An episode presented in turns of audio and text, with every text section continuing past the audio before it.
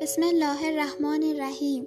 رقیه ابوالفتی هستم از دبیرستان دخترانی شهدای مهراب پایه هشتم.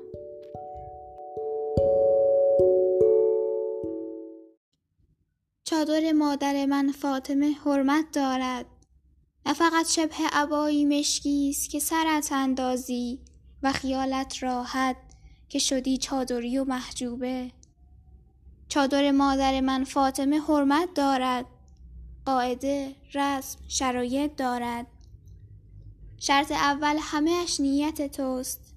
محض اجبار پدر یا مادر یا که قانون ورود به دانشگاه نیست یا فقط محض ریا.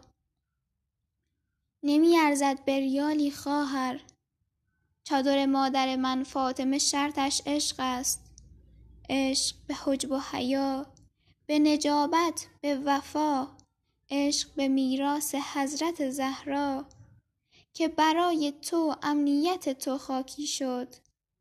تا تو امروز شوی راحت و آسوده. کسی سیلی خورد خون این سیل شهیدان همه اش با هدف چادر تو ریخته شد. خواهرم حرمت این پارچه مشکی تو مثل آن پارچه مشکی کعبه والاست. یادگار یاس نیلی حضرت زهراست. نکند چادر او سر کنی اما رشد و منشت شود عین زنان غربی. خنده های مستی چشمک و ناز و ادا اشوه های ناجور. به خدا قلب خدا می گیرد گر مادر من فاطمه شاکی بشود.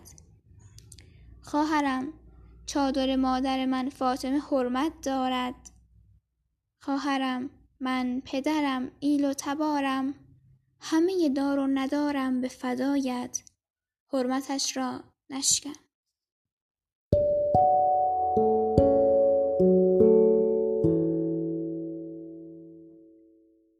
خیلی ممنونم از اینکه به این پادکست گوش دادید.